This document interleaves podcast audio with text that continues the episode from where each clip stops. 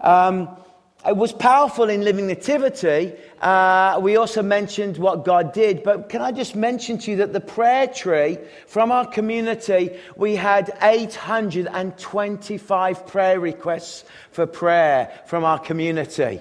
Uh, that was fantastic. And, and people are really connecting in. And they're also writing to us and saying, I put a prayer on this tree last year. And I just want to tell Willow Park Church that through your prayers, God answered those prayers. Uh, it was fantastic just to see the connection and, and, and the life that was created. And so it made me think about this third Advent as we gather together to think. I wanted to th- talk about a great light.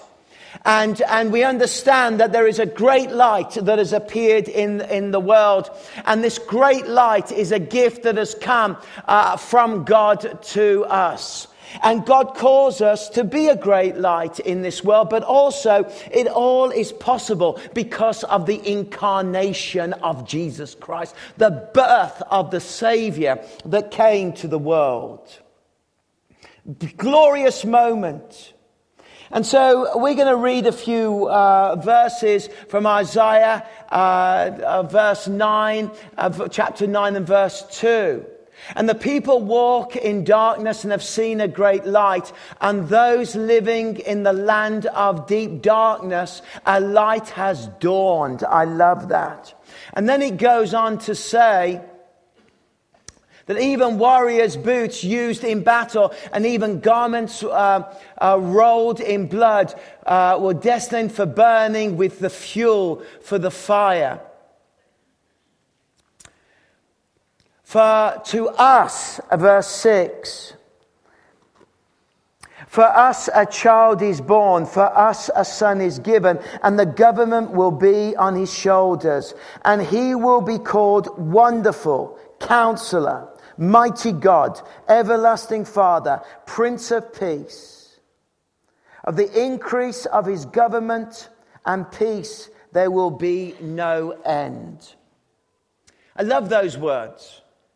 But notice verse 2 where it says, The people walk in darkness and have seen a great light. And there we know that Matthew talks about that in Matthew chapter 4 and verse 16, that they, a great light has dawned and the people walk in darkness. I don't know about you, but I've been preparing for Christmas around the house, and we've been hit by um, uh, Christmas flus, and ever since Michelle returned back from uh, uh, England, she's had this uh, really bad chest infection that has been, been present. But we've been putting up the decorations and getting it all beautiful, and, and Christmas is a big time in our family. First of all, uh, we got married on December the 20th, and this year is our 20th anniversary.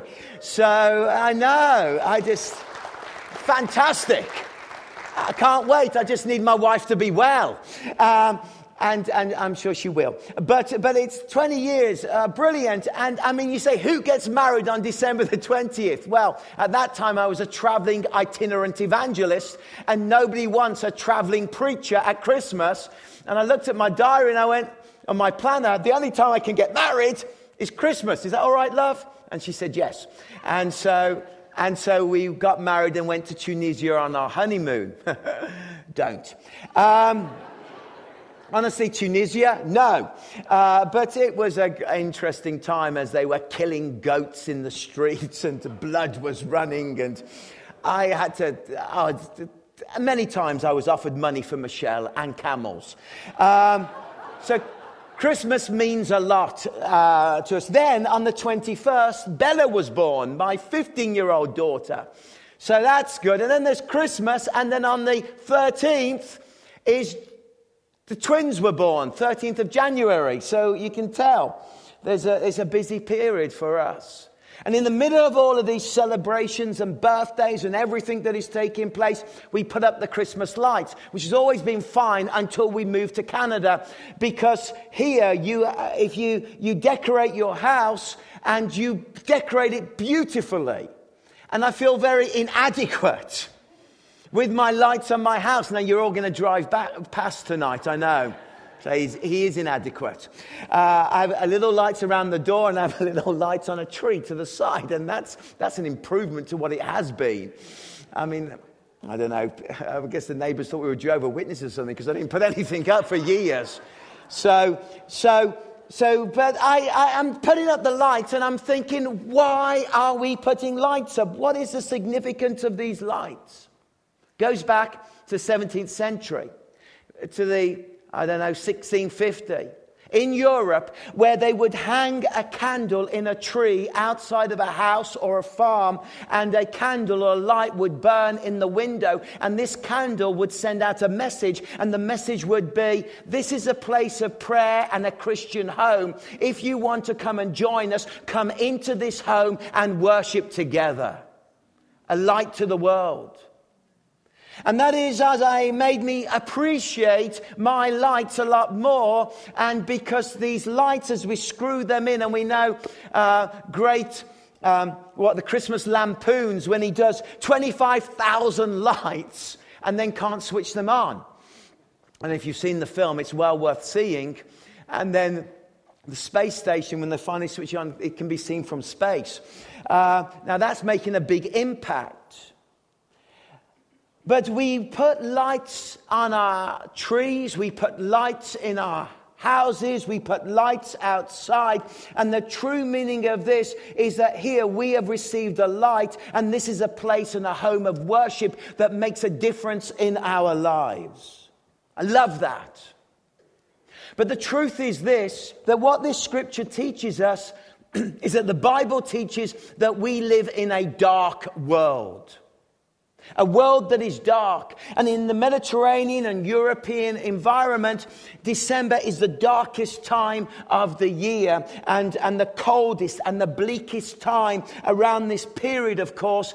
And there in the middle of the darkness, the Mediterraneans and the Europeans would light lights to celebrate the fact but there is no doubt in Scripture that Scripture talks about, and as we read here, that there is great darkness in the world. And Matthew chapter uh, 4 and verse. Um, verse 16 says this, again quoting Isaiah, saying that people live in darkness. There are people that live in darkness, and yet they have seen now a great light on those living in the land of shadow of death, living in the land of the shadow of death. There is this picture in Scripture that the world is dark, that the world is in shadows, that there are problems, and yet there is a great light that has arrived into the world. And the incarnation is the message of the great light that has arrived into the world. When the word darkness is used in Scripture, the word darkness simply means actually two things in Scripture it means evil and it means ignorance. And when we understand that there is evil and that there is ignorance in the world, and although we want to be cheery, and although at times we want to convince ourselves and be optimistic, in many ways the scripture is not optimistic about this world at all. It's optimistic about the world to come, but it's not optimistic because there is great darkness and there is great ignorance to God. See, if you look at the time that Matthew was writing, indeed, the time that Isaiah was writing, there was great injustice. There was slavery. There was violence. There were wars. Life was meaningless. There were great movements of refugees. There were cities that were burning. There were civil wars taking place. There was agony and poverty and pain. And for the world at that time, with being ruled by the Roman overlords, as you looked at this world, you could see there is a great darkness. And as a person reading this, there are many, many, many shadows in the world today. And we fast forward now. What has changed really? There is great darkness still in our world. There is great struggle. There is great fear. There are talks, uh, whether it's North Korea, whether it's Sudan, whether it's the ongoing conflict in Syria, as we see the tension growing around the world, as we see the major players moving backwards and forwards, as we see announcements about Jerusalem, we understand something that we still live in a dark world a world that is dark and a world that needs a gift. A world of shadows, and you may live in those shadows. You may see those shadows. Those people live in the shadows. They live in the pain. They live in the agony. They live in their, in their own lostness in their world. And yet, and yet, humanity tries and convinces ourselves that we can be our own light. In fact, Buddha's last words were, Be your own light. Well, it's very hard for fallen people that are sinful to be their own light because we cannot be our own light. We cannot be the answer. We cannot be the one who provides because it took a light from outside this world to come inside this world to bring a new beginning. And that is the incarnation. The incarnation is that, that the light from outside the world came into the world, into a great darkness a great shadow, a great pain that exists. So you may come this morning and you may feel like you're in the shadows. You may feel that you're in the shadowlands. You may feel like you're in the grief. You may feel like your life is a mess. You may feel like there's no direction in your life at all. Can I tell you, Christmas is the story about the light of God entering the world and He'll enter your life if you let Him. I love that. But of course, we get an idea with some of the verses before of an understanding of how man tries to work this through. How man tries to do this on his own. How mankind tried to do it through, it says in chapter 8, through mediums, through magicians that you have consulted your mediums, you have consulted your magicians, you have consulted the whispers and, and all that is there, and yet you have not consulted your God. And from Isaiah 8, 19 and 20, we get a picture of a group of people that are trusting other things apart from the God of heaven, that are trusting other areas, that are trusting their spiritual mediums, that are trusting their spiritual powers, that are trusting their magicians, that they're thinking that somehow the light can be created here from within, from what they have, their own abilities, their own intellect, their own power, their own human uh, ability to solve problems and to work problems. And so easily, human beings believe that they can trust themselves and things around them instead of trusting the King of Kings and the Lord of Lords. I, um, I look at this scripture and I'm reminded of my own family mediums. My mother in law always used to hold a a, uh, for charity, she used to get in a medium into a house and sit in the um, uh, living room, and people used to line up and pay to go and see the medium and the fortune teller, and, and then the money used to go to a charity she was supporting. She was always very evangelistic. But over the road was a, a brethren elder's wife who did not appreciate the medium arriving in the house over the road. And she was, I, I, know this lady, she's now with the Lord. Her husband prayed the sinner's prayer with me from the little Plymouth Brethren church. And so every night she'd put on her coat about two or three in the morning, run across the road to the house where the medium was holding these events. My mother in law and then would lay our hands on the house and call on the power of the mighty God to intervene and to save this family. Every night in her dressing gown and probably her rollers, being English. and watching Coronation Street and running across and praying on this house repeatedly until one day the Holy Spirit came and saved the whole family. And they've never looked back again. It's not crazy to pray for people you know. It's not crazy to run across roads. It may seem it if you're caught. Uh, but a great light has come. And whether we trust mediums or magicians or the nation state, or you trust the market, or you trust the political systems, or you trust technology, human beings are always very good at saying, we can handle this, we can do it, we can solve this problem, of poverty. We can solve this anxiety. We can solve these problems. We can solve all of this. We do not need God. Really? Human beings, we can solve all of this? We have the answer? No. Humanity cannot save themselves. We need a great light to come into this world to illuminate the way the first president of the Czech Republic and a remarkable man. He had a unique ability to be able to look at the Second World War and see what was happening in the Western world and to see what was taking place in Russia. A thinking man, a powerful man. And yet he wrote these words. He said, Science of us thinking we can do it ourselves has not solved the problems. Science gave us the Holocaust. Science gave us the horrific destruction of the Second World War.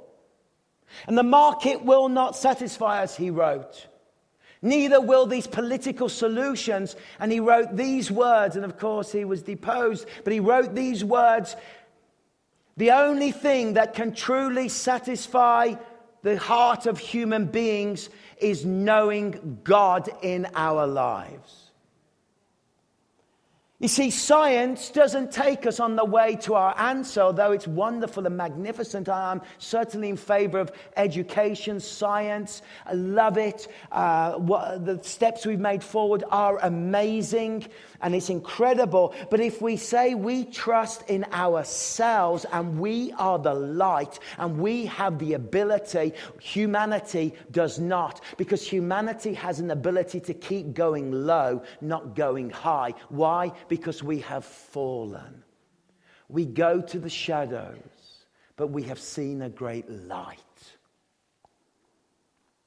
We cannot save ourselves, and although we're optimistic, like the song from the 90s by D:Ream, things can only get better. And human beings, we love to sing that. Things can only get better. Oh, yes, it's going to get better. Things are going to be solved. Oh, yes, we've got the answer. We are the light. We've got the answer. And yet, it was the philosopher Bertrand Russell, an atheistic philosopher indeed,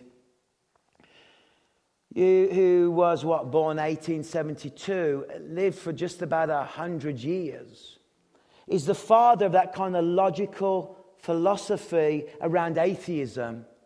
He wrote these words. He said don't think for one moment that when we believe in science that that is a prettier or a more hopeful picture for us. He said because when we believe that there is nothing in this world that exists beyond it, then we are living and heading towards a meaningless void. He went on to write that as we head towards this meaningless void, therefore our love, our hope, our brilliance, our values will all collapse into nothing and just become swirling atoms. And then all of our intellect and all of our wisdom and all of our knowledge, he wrote, will all become nothing as the solar system collapses, as the scaffold of, of the universe falls away, and as the rubble of this world and this universe comes to an end, we will be dark and we will be nothing, and it will all have disappeared. He was a cheery fella. But if you follow the way of science, only that there is, we are the answer, we are the light, there is no God, there is no power, there is no future, there is no divine Father in heaven that loves us, then what you have is the rubble of the universe and we have nothing. I don't believe that for one moment. Why? For unto us a child is given, for unto us a child is born and the government will be upon his shoulders. And have you been living in a place of shadows, in a place of darkness, in a place where you are lost? Well, let me tell you, he came from heaven to a manger so that you can have salvation, you can have purpose, you can have an answer, you can find freedom in Christ Jesus. Yet, human beings, we want to cheer up. Cheers. We all want to go somewhere where everybody knows our name. We're all optimistic, aren't we? Oh, yes, everything's going to be good. Uh, no. In fact, the Bible sort of teaches that everything gets bad. It's bad.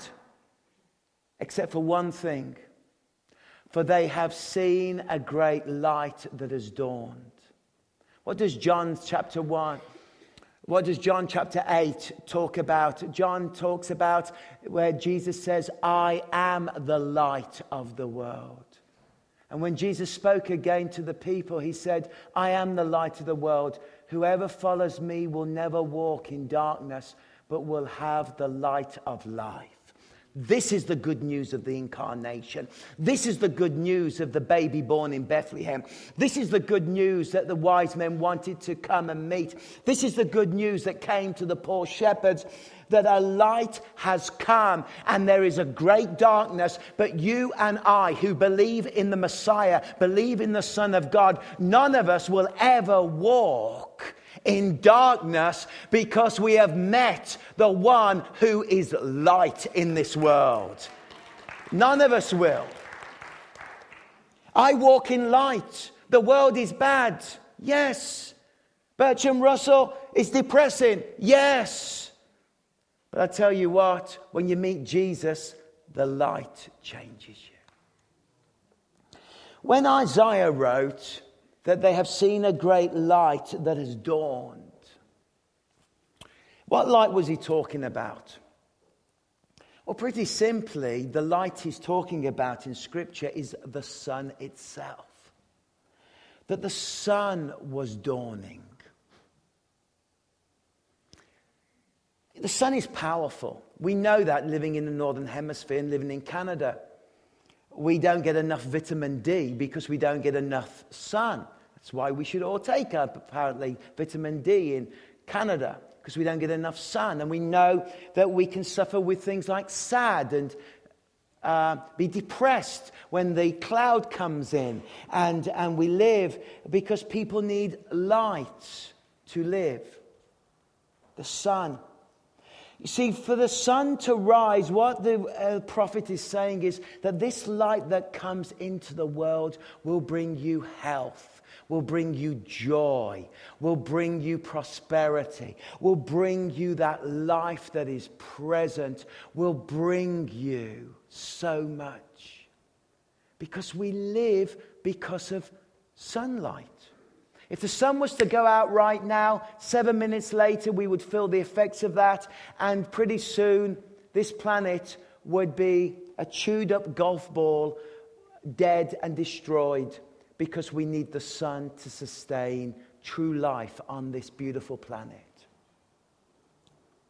What the prophet is saying is for a human being in his soul, in who he is, that when you have seen the true light, you really experience health and salvation and joy to your soul. That the light of Jesus is a truth and that we move. What does Acts say? I love this. Acts chapter 17, verse 28. It says, it says, we. For in him we live and we move and we have our being. As some of you, your own poets have said, we are his offspring. I love that little phrase that we live and move and we have our being in Him. What does this tell me? It tells me that my very person of who I am as a human being living on this planet in a darkness but experiencing a great light, it tells me this. It tells me that everything I have in my life is borrowed. The very breath I breathe is borrowed from the Creator God. The very joys I experience as I switch on the Christmas lights is borrowed from God. The intimacy of 20 years of marriage and the closeness and the joy of that is a gift of joy that is borrowed from the Creator. Everything I am, I live and I move because I have it, because I am in His being. That's how I know Everything good and joyous comes from God. It's all borrowed. You think you own it. You think we like, we trust our own mediums and we trust our own intellect and we trust the joy that you and I have is borrowed from the God that gave it to us. And I look at the sun, I look at my life. In him I live and move, and I have my being in him. On that Christmas morning, with all your family and your grandchildren, the joyous times and the wonderful moments and those little fuzzy feelings you're going to have all over Christmas, remember that this is a gift from Him. Remember that the light is a gift from Him. Remember, it's all, I've just borrowed it. It's, I'm only here because of Him. I only live because of Him. I only have life because of Him. I only exist because of the Creator God. That should make you very thankful people. Should make me a very thankful person. You see, the light shines and brings truth. 1 John uh, 1 and 5 and 6 says these lovely words. It says, This is the message we have heard from him and declared to you God is light, in him there is no darkness at all. And the light we experience is there. We claim to have fellowship with him, and yet walk, we walk in the darkness. We lie and do not live out of the truth. We are called to walk in the light and to have fellowship with Him. My, I, had a, uh, I was driving my car, it had a slight problem. I, I only discovered this when I was driving over the Coquihalla in darkness in winter. That when I pulled it back onto full beam on my car, for a moment, as it clicked, for some reason, all the lights in the car went out, and I was in pitch darkness. I can tell you, the first time that happened to me, oh, I was afraid. I was petrified. Suddenly on the Coq, it was all pitch black. I went to oh, high beam, click, blackness. Oh, oh, no, no, no, no. I started to pray very quickly and very hard. One of those deep theological prayers help! And I, I messed with it again. And, and the lights came back on. Hallelujah! and I realized that if I click it a certain way, I get blackout. And I realized that on the Coquihalla at night, your lights are very important.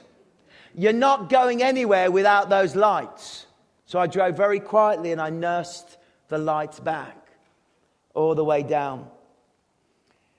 But you see, what the light does is it illuminates the truth of the road, it shows the way to go. And when you do not have Jesus, it's like driving at times on the Coca in winter with no lights. You don't know what's coming next. You feel lost and in the shadows, and you feel disorientated. But what Jesus is truth. He is light. He comes into the world to illuminate our paths. Yeah? He's our light. This is our truth. It illuminates for us and shows us the way. And the way that he showed it from the manger, the one that comes that is the counselor, the great counselor, the wonderful counselor. I love those words, counselor. Because you have a counselor, you go and talk to a counselor because you want to get clarity, understanding, reflection. You want to know the way ahead. You want to sort your thoughts out. And yet, this light, this Jesus, is the most wonderful counselor. And he came into the world, into this great darkness. Matthew tells us that as he hung upon the cross, and died. Then a great darkness came over the earth. And from noon until three in the afternoon, a darkness came over the land. Now, why did this great darkness come when he was the great light? Well, very simply, he came to rescue humanity and to give us hope. And although there is a great darkness I spoke about in the world and things can, are not getting any better, and the answer isn't in atheistic scientific thinking because we end up with a rubble of a universe with no hope. He died and he entered the darkness so that he could go into the darkness and to bring us the great light of salvation and forgiveness and peace and connection with God the Father in heaven. He went through the darkness so that we can now live fully and completely in the light. He died to give us the light. Not only that, but 1 Peter tells us but we become a chosen people, a royal priesthood, a holy nation, God's special possession, that you may declare the praise of Him who called you out of darkness into what? His wonderful light. He went into the darkness of sin and pain and judgment and the cross so that you can be called out and you can be told, you are a royal priesthood. You are his people. And you now live in a wonderful light. And I think this Advent, as I mused on the area of light and darkness, as I thought about humanity's chasing of mediums and magicians and everything because we think we can do it. We can't. We can't save ourselves. Our cheery, optimistic message isn't so cheery and optimistic when you take God out of it, as Bertrand Russell explains to us. But what is cheery and optimistic is that one day we will live in a city that needs no sun because the light of God and the light of the sun will glorify everything. That is true light. And it started in a manger to a miracle. And the grand miracle, as C.S. Lewis called it, the grand miracle, he called it, that the powerful, limitless God of all creation squeezed into the limitations of a child, a baby, to walk amongst us to show us a great light. So if you're in the shadows, come out the shadows and bask in the light of Christ. In the name of Jesus. And know that hope and that joy in your life. Great. Uh, this is where I've been thinking and meditating on my Advent journey. These beautiful verses. Let's pray together. Maybe you've come this morning as we prepare to pray on the third Sunday of Advent, and you know within your own life there is a darkness, there's shadows. And what you need is a relationship with Jesus to drive away the shadows. If you've ever tried to do any work in a dark room, it's impossible until you switch the light on. You've been trying to work in the dark room of your life, and this is impossible until you switch a light on. But you can't switch a light on. You have to invite a light into your world.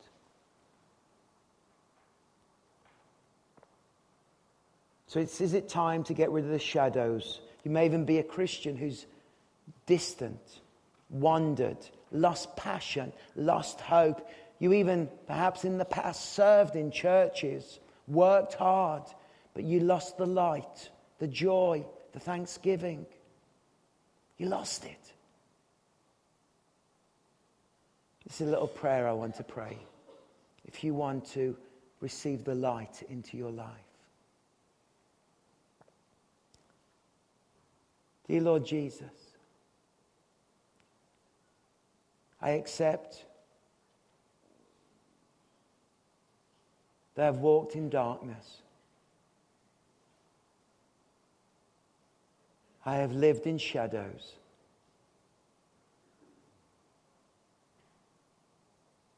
And I've walked in the pain of this world. Today, I ask you to forgive me.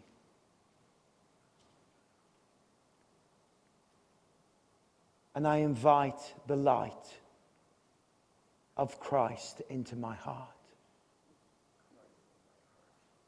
I choose to follow the light that illuminates the truth. All I have is borrowed from you. And I choose to follow you now. Forgive me.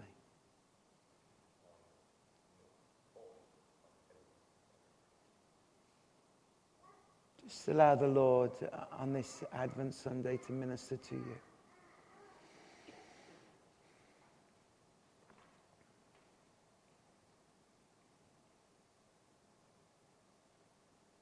Father, I pray for those that may be connecting with you, coming close to you, experiencing your closeness and your fellowship. I pray, Lord, that you would bless them and may we all bask in the glorious light of Christ in our lives, Lord.